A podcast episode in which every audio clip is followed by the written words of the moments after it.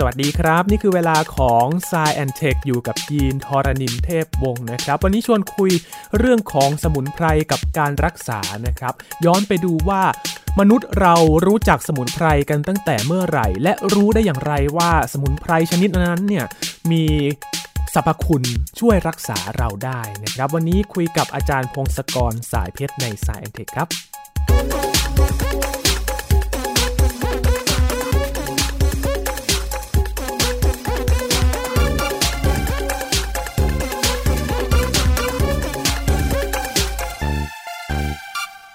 มนุษย์เรารู้จักสมุนไพรกันมานานแล้วนะครับ และนำมาช่วยรักษาอาการต่างๆ เราก็จะรู้กันว่าสมุนไพรชนิดไหนที่มาช่วยรักษาอาการอะไรได้บ้างนะครับ แต่ยินสงสัยครับว่า เรารู้กันได้ตั้งแต่เมื่อไหร่ว่าสมุนไพรชนิดนั้นๆเนี่ยมาช่วยรักษาเราได้นะครับเขาทดลองกันอย่างไร สกัดสารออกมาได้อย่างไรนะครับ วันนี้ชวนคุยกันกับอาจารย์พงศกรสายเพชรครับ สวัสดีครับอาจารย์ครับ สวัสดีครับคุณยีนสวัสดีครับ ท่านผู้ฟังครับคือเราก็ใช้กันเป็นปกติเลยนะครับอาจารย์ครับ สมุนไพรก็แปลรูปมาเป็นยาชง มาเป็นแคปซูล มา แปลรูปเป็นหลากหลายผลิตภัณฑ์เลยนะครับ อาจารย์ครับ แต่ว่าถ้าย้อนไปดูต้นกำเนิดจริง ๆ เนี่ย มนุษย์เรารู้ได้อย่างไรครับว่า สมุนไพรชนิดนั้นๆเนี่ยมันมาช่วยรักษาโรคเราได้อะครับ อาจารย์ อันนี้ไอการใช้สมุนไพรเนี่ยคือใช้ผลิตผลจากธรรมชาติพืชสัตว์เนะนะครับก็มีหลักฐานว่าน่าจะมีการใช้มาเป็นหมื่นปีแล้วนะ คือแม้แต่มนุษย์นีแอนเดอร์ทัลที่เขาไปขุดกระดูกขุดอะไรเนี่ย มันก็ดูเหมือนว่ามีเศษซากพืช หรือว่าชิ้นส่วนของสัตว์อะไรที่เขาเก็บไว้ แล้วดูเหมือนว่าจะใช้อาจจะใช้ในเชิงสมุนไพรนี่แหละ เหมือนกับว่าอืมใช้รักษาอะไรบางอย่าง หรือว่าทำให้รู้สึกดีขึ้นนะนะครับเพราะฉะนั้นพวกเผ่าพันธุ์เราเผ่าพันธุ์โฮโมเซเปียนเนี่ยก็มีอยู่ในช่วงเวลาคาบเกี่ยวกับเขาด้วยเนี่ย ก็อาจจะมีการติดต่อกัน ก็น่าจะรู้เรื่องพวกนี้มานานเป็นหมื่นปีเหมือนกันนะแต่ว่าไอ้ส่วนที่เริ่มมีการจดบันทึกเนี่ย อันแรกสุดที่พูดถึงสมุนไพร ก็มีอายุประมาณ 5,000 ปีนะคือโดยชาวซูเมเรียนอะไรอย่างเงี้ยครับคือแผ่นที่เป็นดินเหนียวอะแห้งๆเนี่ยเขาเขียนเขียนเขาพูดบันทึกว่ามันมีพืชประมาณ 250 ชนิดที่กินได้หรือใช้ทาได้ ใช้กับอาการอะไร แนะนำให้ใช้กับอาการอะไร หรือมีวิธีปรุงต่างๆ ซึ่งบางอันมันก็ไม่ได้ผลหรอก แต่บางอันมันก็ดูมันก็ใช้ได้นะครับเช่น พืชบางอย่างที่แบบว่าให้เขาบอกให้ต้มกิน แล้วมันจะลดไข้อะไรอย่างเงี้ย อันนี้ถึงปัจจุบันก็เริ่มมีในที่สุดก็สามารถสกัดสารที่เป็นสารเคมีในพวกนั้นเนี่ยที่เอามาใช้ได้จริงๆอะนะครับนอกจากชาวซูเมเรียนแล้วชาวจีนก็มีคือบันทึกอืมเก่าแก่ที่สุดของชาวจีนนี่ก็ 4,500 ปีที่แล้วครับยาแผนอันนี้จีนนี่ก็เรื่องชื่อเอ่อเหมือนกันนะครับเอาจริงๆแล้วจีนใช่ครับใช่ ก็มันก็มีบางส่วนที่ได้ผลและบางส่วนที่มั่วนะคือเป็นเรื่องปกติ คือความรู้มันก็ค่อยๆสะสมใช่ไหมครับแต่ว่าสมุนไพรอันแรกที่บันทึกโดยชาวจีนเนี่ยก็มีหนังสือเนี่ยบันทึกไว้ถึง 400 ชนิดเลย หรือจากอียิปต์ก็มีอียิปต์นี่คือ 3,500 ปีที่แล้วรวบรวมสมุนไพร700 ชนิด นี่แหละ แสดงว่าเรื่องเนี้ยมันเรื่องเก่าแก่หลายพันปีมาแล้วนะที่บอกว่าคนใช้สมุนไพรมา คือเราไม่มีหลักฐานฟันธงว่าเราเริ่มใช้เมื่อไหร่ แต่อย่างอายุมันต้อง แบบหลักหลายพันถึงเป็นหมื่นปี แล้วก็สาเหตุที่เรามาใช้สมุนไพรอะไรเนี่ย เราก็ไม่รู้แน่นอนหรอก แต่เราก็อาจจะจินตนาการและเดากันได้ ก็คือนักวิจัยเขาก็เดาๆกันว่าลองคิดถึงชีวิตพวกเราที่แบบไม่มีร้านสะดวกซื้อ ไม่มีตลาด ไม่มีร้านอาหาร ไม่มีโรงพยาบาลครับใช่ไหมคือเราก็เก็บนู่นเก็บนี่กินไปเรื่อยบุกป่าฝ่าดงๆนะอ่าใช่ใช่ก็ต้องเก็บของจากป่าใช่ไหม แล้วสงสัยไอ้ลูกนี้กินได้หรือเปล่าอืมหรือว่าถึงช่วงเวลานี้ไอ้ไม่มีอะไรกินไอ้รากพวกนี้กินได้หรือเปล่าครับขุดรากมา แต่จริง ๆ บางทีหรือพืชบางชนิดมันก็มีพิษนะครับ กว่าจะรู้แสดงว่าอ่าเราก็ต้องสูญเสียไปหลายชีวิตเหมือนกันนะครับอาจารย์น่าจะเป็นอย่างนั้นแหละครับ ใช่ใช่คือนะเอาง่ายๆดูจากเห็ดอย่างเงี้ยใช่ไหมเห็ดส่วนใหญ่มันกินแล้วตายหรือเมาหรืออะไรใช่ไหมอืมหรือเหลือเห็ดไม่กี่ชนิดที่เรากินกันจริงๆก็คือนี่แหละ คงจะมีการสละชีวิตกันไปจากการทดลองต่างๆ เนี่ยโดยครับมนุษย์โบราณเยอะแยะไปหมด แต่ว่าเวลามันนานพอเวลามันเยอะมากๆ เป็นพันปีอะแล้วก็คนก็อาจจะมีคนเป็นล้านคนใช่ไหมลองนู่นลองนี่ครับก็เลยมีการจำจำๆกันไว้ อะไรที่แบบกินได้กินแล้วหลับสบาย หรือกินแล้วไม่ง่วง หรือกินแล้วไม่ปวดเมื่อยอย่างเงี้ยแล้วก็ไม่มีพิษเกินไปใช่ไหมแบบกินแล้วไม่ใช่ป่วยอะเขาก็จำแล้วก็จดจดๆแล้วดูว่าปลูกได้ไหมเลือกมาเลือกเก็บจากที่ไหนอย่างเงี้ย อะไรแก้อาการไข้ได้ หรือกินแล้วหายท้องเสียได้ ก็จำไว้ครับหรือว่ากินแบบว่ากินแล้วอาเจียนไปฮะขับพิษขับอะไรเนี่ยหลายๆครั้งคือคือการป่วยเนี่ยก็ถ้าเกิดอาเจียนออกมาได้มันก็ช่วยบรรเทาสารพิษในกระเพาะเนี่ยสมมุติเรากินหญ้าอะไรบางอย่างเข้าไปแล้วอาเจียนออกมา มันก็มีผลดีในเชิงนั้น ในเชิงสมุนไพรแบบนั้นนะครับ แล้วก็ที่สำคัญก็คือกินแล้ว ป่วยแล้วตายเนี่ยก็จำไว้เลยนะอืมคือไอ้ประโยชน์เนี่ยมันก็ค่อยๆจำมา แต่ว่ามันไม่เข้มข้นหรอกมันไม่ได้คัดเลือกแบบเข้มข้น แต่อะไรกินแล้วตายเนี่ยมันจะจำแบบจำดีเลยล่ะจำไว้ฝังใจนะแต่สังเกตไหมว่าสิ่งมีชีวิตอื่นๆ เช่นสัตว์อื่นๆ เช่นลิง แล้วก็สุนัขหรือว่าแมวอะมันก็มีอาการแบบเนี้ยกินหญ้ากินอะไรเหมือนกันนะโอ้ใช่คือครับ เวลาป่วยเนาะใช่ใช่คืออาจจะเป็นสัญชาตญาณด้วยซ้ำคือแบบว่าถูกคัดเลือกพันธุ์มาคือแค่ว่า ถ้าเกิดมีอาการป่วยอะไรบางอย่างแล้ว อยากจะกินพืชประเภทนี้อืมนะอาจจะมีอย่างนั้นด้วยซ้ำอันนี้ก็ไม่สามารถฟันธงได้ในคนนะนะแต่ในสุนัขในแมวในลิงมันทำอย่างนั้นจริงๆพอป่วยแล้วกินหญ้าบางประเภท กินกินแล้วก็อาเจียนมั่งหรือว่าบางทีกินกินแล้วก็นอนหลับ แล้วก็มันก็คงรักษาร่างกายไปได้นะครับ อันนี้ก็คือการคาดเดาว่ามันเริ่มยังไง เพราะจริงๆก็ไม่มีใครในโลกที่มีชีวิตอยู่ตอนนี้รู้หรอกนะ เหตุการณ์มันเกิดเมื่อเป็นพันเป็นหมื่นปีที่แล้วครับแล้วก็คือต้องอาศัยจากจำลองสถานการณ์สมัยนู้นที่แบบว่าอาหารมันหายากอืมก็คือต้องลองนู่นลองนี่ไปเรื่อยๆเก็บมากินเก็บมาอันไหนกินแล้วไม่ตายไม่ป่วย ก็บันทึกไว้เป็นอาหาร อันไหนที่แบบว่ามันทำให้อาการบางอย่างดูดีขึ้น ก็จำไว้ว่าโอเคเป็นสมุนไพรใช้เป็นยาได้นะครับอ่าเราก็ใช้มาเป็นพันปีแล้วใช่ไหมแล้วมันดีไหมดีไหมเนี่ยก็ต้องเทียบดูว่าเทียบกับอะไร ถ้าเทียบกับ เวลาที่ผ่านมาจนกระทั่งสักร้อยปีสุดท้ายเนี่ย มันไม่ค่อยมีทางเลือกอื่น ๆ จะรักษานู่นรักษานี่ก็ต้องใช้เนี่ยแหละ ใช้วัตถุดิบจากธรรมชาติพวกนี้แหละมาใช้อะนะเพราะว่าความรู้ของเรายังไม่ค่อยพอ แล้วก็อาศัยที่ว่าเป็นความรู้ที่แบบว่าจดจำกันมาช่วยกันบันทึกมาในเวลานานๆว่าควรจะเอาพืชแบบนี้ มาต้มหรือว่ามาเอาส่วนไหนของพืชมาใช้อะไรต่าง ๆ เพราะฉะนั้นเนี่ยแหละก็คือเวลาที่ผ่านมาเป็นพันๆปี มันก็ค่อนข้างจะเป็นทางเลือกเดียวของมนุษยชาติ แต่ว่าถ้าเกิดเปรียบเทียบกับสิ่งที่เรามีในปัจจุบันมียาที่เราสร้างขึ้นมาด้วย หรือว่าสกัดมาจากพืชเหล่านี้ตรงๆเนี่ยเออมันก็ไม่ดีเท่าอะนะดูจากอายุไขเฉลี่ยก็ได้ใช่ไหมอายุไขเฉลี่ยที่คนโบราณที่ผ่านมาเป็นพันปี กับคนสมัยร้อยปีสุดท้ายเนี่ยอายุไขเฉลี่ยตอนนี้มันดีขึ้นเยอะอืมก็เพราะว่าเราสามารถจะรักษาโรคได้ดีขึ้น ได้เฉพาะเจาะจงมากขึ้นนะ ครับคืออย่างเมื่อร้อยปีที่แล้วโรคประเภทอะฮิวาเงี้ยอะฮิวาตกโรคเนี่ย เป็นแล้วตายเยอะมากๆใช่ไหมอืมแล้วก็เราไม่ค่อยมีวิธีจะรักษามันเท่าไหร่ มันก็มีกินนู่นกินนี่ แต่ว่าสมุนไพรมันก็ไม่ได้ออกฤทธิ์ได้อย่างรวดเร็ว ที่จะพอให้สกัดอาการรุนแรงได้ แต่พอเรามีความรู้ว่ามันเกิดจากเชื้ออะไร แล้วก็เราสกัดสารเคมีที่ฆ่าเชื้อเหล่านั้นได้ มันก็แก้ปัญหาโรคพวกนี้ได้ ซึ่ง ในหลาย ๆ กรณียาสมัยใหม่เนี่ยเราก็สกัดสารเคมีจากสมุนไพรเหล่านี้แหละ เรามองว่าสมุนไพรทั้งหลายเป็นวัตถุดิบ เราต้องมาดูว่าอันไหนเอ่ยที่มันรักษาได้จริง ๆ นะ การกินสมุนไพรเนี่ยมันกินง่าย แต่ว่ากินแล้วให้ได้ผลดีอะมันไม่ง่ายเท่าไหร่นะอืมนะเพราะว่ามันต้องมีการเปรียบเทียบศึกษาจริง ๆ นะ คือมีการทดสอบเทียบกับพลาซิโบด้วยใช่ไหมคือยาหลอกอะมันก็เหมือนการถ้าเป็นเม็ดผแป้ลิตงยาเชิงเคมีใช่ไหมอ่าอาจารย์ ใช่ใช่มันเป็นแบบเป็นการทดสอบแรก ๆ ที่ว่าดูว่าอะไรได้ผลหรือไม่ได้ผลใช่ไหมอืมก็ต้องเปรียบเทียบจากนั้นถึงจะรู้ เพราะว่าในหลาย ๆ กรณีเนี่ยมันก็แค่มันน่าจะเป็นพลาส i โบเป็นยาหลอกได้เลยนะคือกินแล้วรู้สึกว่าให้ทำอะไรบางอย่าง แล้วร่างกายมันก็เอ่อได้พักผ่อนแล้วก็ซ่อมตัวเองไปไปสัปดาห์หนึ่งมันก็เลยดีขึ้นเลยแล้วเราก็นึกว่าไอ้สิ่งที่เรากินเข้าไปหรือทานยมันดีใช่ไหมครับเพราะในปัจจุบันเราก็เลยต้องศึกษาอย่างนี้คือเปรียบเทียบดูว่ามันรักษาได้จริง ๆ ใช่ไหม ต่อไปก็ต้องเช็คดูว่าเรื่องผลข้างเคียงด้วยนะครับ เพราะว่าไอ้สมุนไพรเนี่ยแต่ละชิ้นตัดมาปริมาณเท่าๆกันน่ะไอสารออกฤทธิ์ในสมุนไพรถ้าเกิดมันทำงานได้จริงๆแสดงว่ามันต้องมีสารออกฤทธิ์คือมีสารเคมีที่มาทำปฏิกิริยาอะไรบางอย่างกับสารเคมีในร่างกายเรา ที่ทำให้เปลี่ยนแปลงใช่ไหมคราวนี้ไอสารออกฤทธิ์เนี่ย ความเข้มข้นของแต่ละต้นที่เก็บเก็บมา มันอาจจะไม่เท่ากันก็ได้ มันจะขึ้นกับว่าต้นไม้ต้นนี้มันเติบโตในสภาพแบบไหนอืมความชื้นเยอะแค่ไหนอะไรอย่างเงี้ยครับใช่ไหมเพราะฉะนั้นมันก็อันตรายได้ เพราะว่า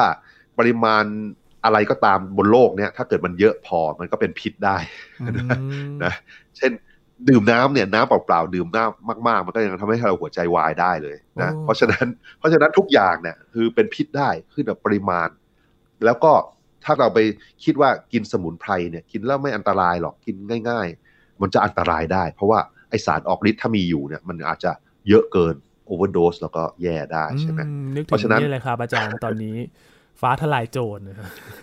อ่าเขาก็ใช่ใช่ให้กินปริมาณที่พอดี ไม่กินมากเกินไป เพราะว่ามันอ่าจะมีผลเสียต่อไตได้ผลข้างเคียง ใช่ครับใช่ใช่นั่นแหละครับ ฟ้าทลายโจรมันออกฤทธิ์ได้ มันลดการไอลดอะไรได้ใช่ไหมแสดงว่าไอการที่ไปลดการไอในร่างกายเรามันมีสารเคมีแหละที่แบบว่าไปคุยกับสารเคมีในร่างกายเราทำปฏิกิริยากันนี่ก็มีการแนะนำว่ากินแค่ไหน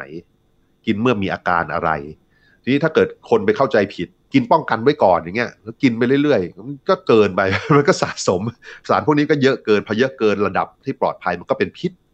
แล้วก็ร่างกายเราก็ไม่ได้ถูกออกแบบให้มันเจอกับสารเยอะๆอย่างนี้ใช่ไหมไตตับไตเริ่มไปแล้วนะนอกจากนี้มันยังจะไปมีปฏิกิริยากับยาอื่น ๆ ด้วยทำให้ยาอื่นๆ บางทีออกฤทธิ์ไม่ค่อยได้ด้วยนะอืมเพราะฉะนั้นเนี่ยยกตัวอย่างเช่นอัลฟาทลายโจรเนี่ยการใช้ก็ต้องใช้อย่างมีความรู้นะก็ต้องฟังดูว่าหมอที่แนะนำใช้เป็นอย่างไร ถ้าเกิดมีอาการอื่นๆเนี่ยที่จะใช้ได้หรือเปล่าต้องเทียบดูด้วย หรือว่ารักษาโรคด้วยเอ่อยาอื่นๆมาเนี่ยกินฟ้าทลายโจรมันจะมีผลข้างเคียงไปทำปฏิกิริยากับยาที่ใช้อยู่หรือเปล่าไอ้ความรู้เหล่านี้มันมันไม่ใช่ง่ายๆนะไม่ใช่ว่าเราเรากินมั่วๆได้ เราต้องไปตรวจสอบกับแพทย์ก่อนนะครับ ไม่งั้นมันก็จะได้ผลเสียไม่คุ้มประโยชน์นะยาปัจจุบันเนี่ยยาหลาย ๆ อย่าง มันเกิดจากสมุนไพรทั้งนั้นแหละนะแอสไพรินอย่างเงี้ยยาแก้ปวดมาจากเปลือกไม้อืมหรือว่ายานอนหลับตระกูลทั้งหลายเนี่ยที่แบบมันก็มีผลมาจากพวกมอร์ฟีนอะจากพวกต้นฝิ่นอะครับใช่ไหมหรือไอ้ยาเฮโรอีนเนี่ยเฮโรอีนที่เป็นยาเสพติดรุนแรงเนี่ยตอนแรกที่เขาสร้างขึ้นมาเขาก็สร้างขึ้นมาเป็นยาแก้ปวดนะมันสกัดจากฝิ่นมแล้วตอนแรกเขาก็คิดว่ามันจะดีด้วย คือแบบว่าเรารู้ว่าคนที่สูบฝิ่นนะมันจะไม่ค่อยปวด เพราะอะไรเอ่ยที่ออกฤทธิ์ก็เลยสกัดสกัดตอนแรกก็เป็นมอร์ฟีนอยู่แล้วก็ฉีดมอร์ฟีนฉีดไปสักพักติดอุ้ยแย่จังเลยหาทางที่แบบ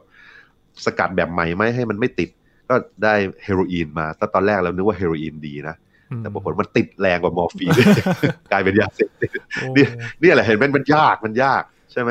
จะเอาสารออกฤทธิ์จากสมุนไพรมาใช้ให้ดีๆ มันก็มีกรณีแบบนี้เหมือนกันนะครับหรือว่ายาโรคมาลาเรียเนี่ยก็เอาเปลือกไม้ มาสกัดมียาควินินออกมาใช่ไหมครับว่าเราพบว่าคนที่เคี้ยวเปลือกไม้เหล่านี้หรือเปลือกไม้ไปต้มๆเนี่ยมันแก้อาการไข้โรคมาลาเรียได้ แล้วก็ไปสกัดออกมาเอาเปลือก ไปดูว่าไอ้เปลือกไม้เหล่านี้เอ๊ะมันคือมีสารเคมีอะไรบ้างเอ่ยแล้วก็ดูว่าสารไหนมันน่าจะเป็นสารที่ออกฤทธิ์แล้วก็สกัดมาใช้ก็เลยกลายเป็นยาจริงๆครับยาโรคหัวใจหลาย ๆ ประเภทก็เหมือนกันไปสกัดออกมาจากไอ้พวกหญ้าพวกใบอะไรบางอย่างนี่แหละ คือดูคล้ายๆว่ามันมันลด การอักเสบในในหลอดเลือด หรือว่าช่วยลดความดันทานแล้วความดันลดลงอะไรเงี้ยก็ต้องไปดูว่าสารอะไรเอ่ยในสมุนไพรเหล่านั้นที่ออกฤทธิ์ที่เราต้องการนะครับอ่าคราวนี้สิ่งสำคัญที่เราควรจะรู้เกี่ยวกับสมุนไพรก็คือ อย่างแรกถ้าเกิด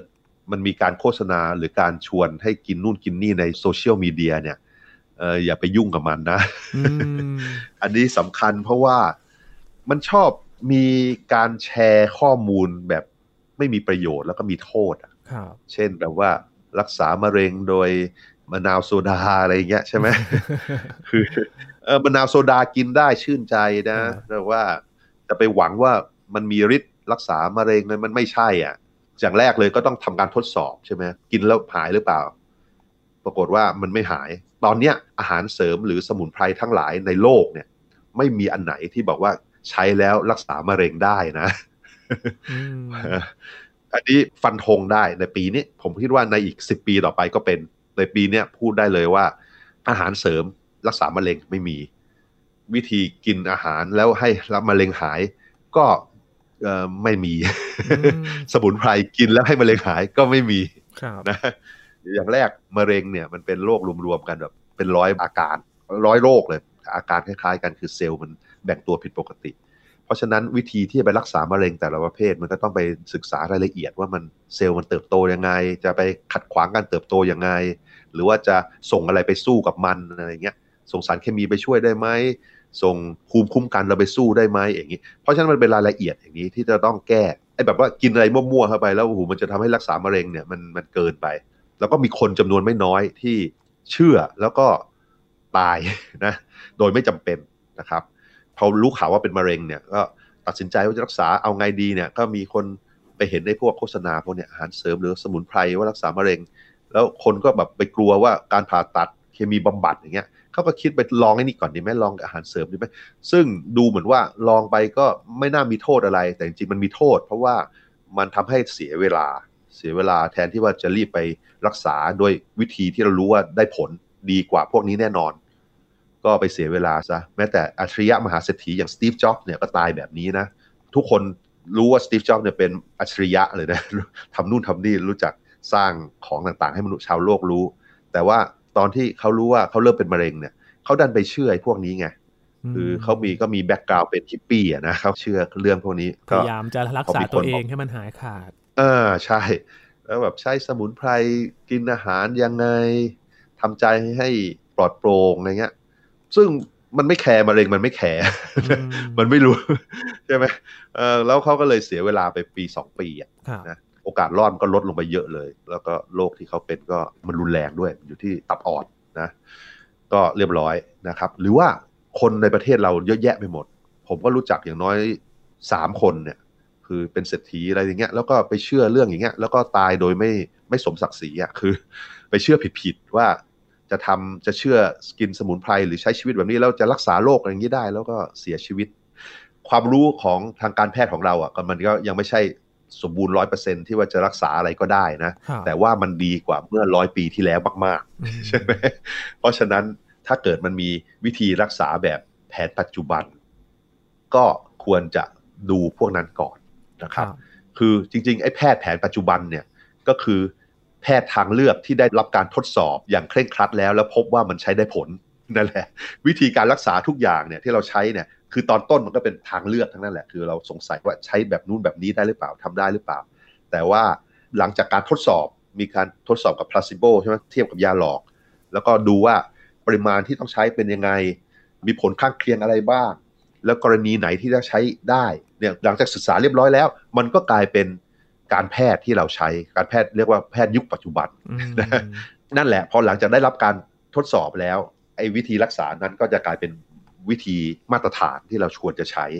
นะไอ้วิธีอื่น ๆ ที่ยังไม่ได้รับการตรวจสอบอย่างเข้มข้นเนี่ยเราต้องระมัดระวังไว้ก่อนนะมันอาจจะใช้ได้หรือไม่ได้ก็ได้ หรือ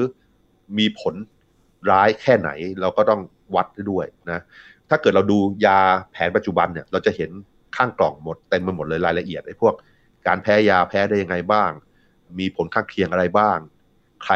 ไม่ควรใช้ใช่ไหมมีรายละเอียดพวกนี้เต็มไปหมด แต่ถ้าเกิดไปดูยาสมุนไพรต่างๆเนี่ยข้อมูลเหล่านี้มันจะน้อยกว่า เพราะฉะนั้นมันอาจจะเสี่ยงมากกว่าก็ได้นะครับ ต้องระวังมาก ต้องไปให้หมอรักษาให้เรา จะกินสมุนไพรอะไรก็ต้องให้แพทย์แนะนำแผนเนี่ยแนะนำมาว่ากินได้แค่ไหนนะไม่ใช่มั่วเองนะ เท่าที่เห็นเนี่ยคือยิ่งในอินเทอร์เน็ตมันยิ่งน่ากลัวใหญ่เลย มั่วเองกันไปหมดเลยอะโรคความดันสูงอะไรเงี้ยจะแก้ยังไง สั่งให้กินนู่นกินนี่ทำด้วย ซึ่งอยู่กินมากไปบางทีมันจะทำให้ร่างกายส่วนอื่นๆพังด้วย เนี่ยมันมีเคสที่ผมจำได้ก็คือ เขาบอกว่าให้ต้มใบยี่โถ ให้มารักษาการติดพิษสุราเรื้อรังอย่างเงี้ยแล้วพอได้ยินอย่างนี้ปุ๊บคนเขาก็ไปเอาใบยี่โถมาต้มกัน สังเกตว่าเขาไม่พูดนะว่าต้มกันแค่ไหน กินได้แค่ไหน กินนานแค่ไหน แล้วมันก็จะมีบางคนที่ต้มนานแล้วกินนานพอมันเยอะไปมันก็กลายเป็นพิษไงมันก็ไปกดการเต้นหัวใจทำให้หัวใจวายอะไรได้ หรือว่ายิ่งในเด็กตัวเล็ก ๆ น้ำหนักน้อยๆไปกินเข้าไปเนี่ยมันก็แย่เข้าไปอีก นี่คือมันเป็นพิษต่อระบบหัวใจอย่างนี้แล้วก็ไม่มีการศึกษาชัดเจนใช่ไหม เราอย่างน้อยเรารู้แหละใบยี่โถมันต้องมีสารเคมีอะไรบางอย่างมายุ่งกับหัวใจเนี่ยคำถามต่อไปคือ เราจะใช้มันยังไงดี ถ้าใช้ให้มีประโยชน์จะใช้ยังไงดี ไม่ใช่ใช้มั่วๆนะก็คือนี่แหละสมุนไพรแต่ละชนิดก็ต้องเช็คดูว่าตัวมันอะไอสารเคมีที่ออกฤทธิ์อะมันมีพิษมีผลข้างเคียงหรือเปล่า ถ้าใช้ให้มีประโยชน์ต้องใช้แค่ไหน อันนี้ก็ต้องปรึกษาผู้รู้ นอกจากนี้มันยังมีสิ่งที่เราต้องระมัดระวังอีกก็คือสารเจือปน ในสมุนไพรนะครับ จากการผลิตอะไรพวกนี้แหละ อย่างขมิ้นเนี่ยขมิ้นทุกคนค่อนข้างเข้าใจว่ามีประโยชน์นะขมิ้นที่ใส่อาหารเนี่ยอืมก็คือดูเหมือนว่ามันจะช่วยลดการอักเสบต่างๆ ในร่างกายได้ครับแต่ทั้งนี้ทั้งนั้นข้อหนึ่งก็คือ อย่ากินมากเกินไปนะ ใช่ไหมอืมกินในอาหารเนี่ยโอเค แต่ไม่ใช่แบบกินทีละเป็นช้อนชาตักใส่ปากมันก็เกินไปใช่ไหมใช่ไหมแต่อันนี้น่าจะโอเค ถ้าเกิดใช้ในปริมาณอาหารน่าจะโอเค แล้วก็อาจจะดีด้วย แต่พอมีคนชอบกินขมิ้นมันก็มีการผลิตอะไรต่างๆ ก็มีการตรวจสอบคุณภาพต่างๆ มันพบว่าในหลาย ๆ โรงงานมันอ่าอันนี้จะไปตรวจสอบจากที่ export มาจากอินเดียเงี้ยในบางโรงงานในอินเดียเขาผลิตไม่ได้มาตรฐาน มันมีสารหนูติดมาด้วยอืมอาร์เซนิกติดมาด้วยไออาร์เซนิกเนี่ยมันเป็นพิษแน่นอน คือเขาใช้เบื่อหนูใช่ไหมให้หนูกินตายอะให้เรากินแล้วก็มีปวดคอท้องเสียเจ็บคอได้นะหรือว่า อาจจะมีผื่นแล้วอะไรอย่างนี้เป็นมะเร็งเพิ่มโอกาสเป็นมะเร็งเพิ่มขึ้นอย่างเงี้ยใช่ไหมมันเป็นพิษไงเพราะฉะนั้นนี่คือพิษจากการผลิต เราต้องดูด้วยว่าไอ้สมุนไพรที่เก็บมาให้เรากิน แปรรูปมาให้เรากินเนี่ยเขาผลิตได้มีมาตรฐานหรือเปล่า ผลิตแบบระบบเหมือนมาตรฐานการสร้างอาหารเนี่ยหรือเปล่าครับนะไอสารที่มาปนเปื้อนเนี่ยนอกจากสารหนูอาร์เซนิกแล้วเนี่ยก็จะมีอันที่เจอบ่อยๆ อันก็คือสารปลอด แล้วก็อีกอันก็คือสเตียรอยด์อืม นะสารปลอดนี่ก็คือแบบว่าบางทีมันก็มีช่วยทำให้ดูเหมือนว่าผิวมันสีมันเปลี่ยนไปอะไรเงี้ยพัทาใช่ไหมอืมซึ่งมันก็ระยะสั้นมันก็เปลี่ยนไปก็ดูอย่างที่ต้องการนะแต่ว่าจริง ๆ แล้วมันเป็นพิษอย่างรุนแรงนะมันดูดซึมเข้าไปครับแล้วก็ทำลายอวัยวะทั้งหลายเละไปหมดนะนะนี่แหละก็ต้องระวังมาก ๆ หรือว่าสเตียรอยด์สเตียรอยด์นี่ตัวฮิตเลย เพราะว่าสเตียรอยด์เนี่ยคือ มันจะไปกดภูมิคุ้มกัน แล้วก็ลดการอักเสบ มันก็แบบว่าบางทีมันทำให้อาการร่างกายเราดูดีขึ้น อาการมันแบบว่าหายปวดหรือว่าดูมีกำลังวังชามากขึ้นอย่างเงี้ยอืมแต่ว่ามันมีพิษนะสเตียรอยด์เขาต้องใช้ด้วยโดสที่เหมาะสม ใช่ไหมด้วยอาการที่เหมาะสม ถ้าเกิดกินมั่วๆ แล้วไอ้พวกนี้มันใส่ผสมเข้ามาสักพักหนึ่งก็แบบว่ามาหน้าบวมนะใช่ไหมแล้วก็กระดูกเปราะได้ ตับไตพังหมดครับยกตัวอย่างเช่น ถ้าเกิดเคยดู ถ้าเป็นคนยุคผมเนี่ยตอนสัก20 30ปีที่แล้วจะเราชอบดูมวยปล้ำอะอืมเคยดูสมัยนี้ก็เห็นใช่ไหมดูมวยปล้ำสมัยนี้มี The Rock มาเล่นหนังแล้วครับแต่เมื่อก่อนเนยมวยปล้ำเขาสู้กันสู้กัน พวกนี้เขาดูตัวใหญ่กล้ามเนื้อเยอะมากเลย แล้วพวกนี้พออายุ 20 30เขาก็เล่น แล้วพออายุ 40 50เขาก็ตายครับนั่นแหละ คือเขาสร้างกล้ามเนื้อด้วยสเตียรอยด์อะใช่ไหมมคือเนี่ยแหละ มันมีพิษประมาณอย่างนั้นน่ะครับคนที่แข็งแรงออกกำลังกายเยอะแยะนะ พอผ่านไป 20 ปีก็ตายกันเป็นใบไม้ร่วงเลยอะไอ้นี่ก็เป็นส่วนที่ผสมเข้ามา แล้วอันตรายคือถ้าเห็นในโซเชียลมีเดียเนี่ยมันมียาบอกว่ายาแผนจีน ให้กินนู่นกินนี่นะ แล้วครับเอ่อรักษาได้หมดเลย รักษาได้ทุกโรคเลย อะไรก็ตามที่บอกว่ารักษาได้ทุกโรคเนี่ยอย่าไปยุ่งคือมันมันหลอกเราแน่นอน แต่ละโรคมันไม่เหมือนกันนะสมุนไพรนี่กลายเป็นเนี่บัยตแหรละทองเลยนะครับ รักษาทุกโรค เออใช่ใช่ใช่นั่นแหละ อย่างน้อยสมุนไพรถ้าจะพอเป็นไปได้ก็ต้องบอกก่อนว่า มันไปทำอะไรช่วยอะไรบางอย่าง ถ้าเกิดว่ารักษาได้ทุกอย่างเนี่ย หรือรักษาได้หลายๆโรคเนี่ย เดินหนีเลยอย่าไปยุ่งกับมันนะครับ โดยเฉพาะยาแผนจีนเม็ดเนี่ยเพราะว่าตอนหลังมาค้นพบตรวจพบมันเอาสเตียรอยผสมเข้าไปเยอะแยะเลย ถ้าเกิดใครแบบว่าอากงอาม่ากินก็เป็นการให้ยาพิษท่านอะอะตายได้นะ ก็นั่นแหละครับ ยาแผนปัจจุบันหรือวิธีรักษาการแพทย์ปัจจุบันเนี่ย เวลามันล้มเหลวเราก็จะมีข้อมูลเก็บไว้นะครับมีบอกว่ารักษาได้ผลกี่เปอร์เซ็นต์ล้มเหลวกี่เปอร์เซ็นต์ผลข้างเคียงเป็นยังไงใช้กับใครบ้างนะแต่ว่าใช้สมุนไพรเนี่ยมันจะไม่ค่อยมีข้อมูลพวกนี้เก็บไงเราก็เลยได้ยินจากเฉพาะผู้ที่ใช้สมุนไพรแล้วมีชีวิตรอดมา หรือมีอาการดีขึ้นนะจริงๆก่อนจะใช้ก็ต้องมีรวบรวมข้อมูลพวกนี้ให้มันดีขึ้นกว่านี้ แล้วในที่สุดผมเชื่อว่าสมุนไพรที่ใช้ได้ผลดีจริง ๆ แล้วคนฉลาดพอที่จะสกัดสารออกฤทธิ์ออกไปใช้ทำให้เป็นยาเนี่ยในที่สุดมันก็จะกลายเป็นวิธีรักษามาตรฐานนะเหมือนกับเรากินแอสไพรินตอนเนี้ยใช่ไหมอืมนั่นแหละครับ นี่ก็คือสิ่งที่เราควรจะรู้เกี่ยวกับสมุนไพรว่า ข้อหนึ่งอย่ามั่วอย่ากินเองครับข้อสอง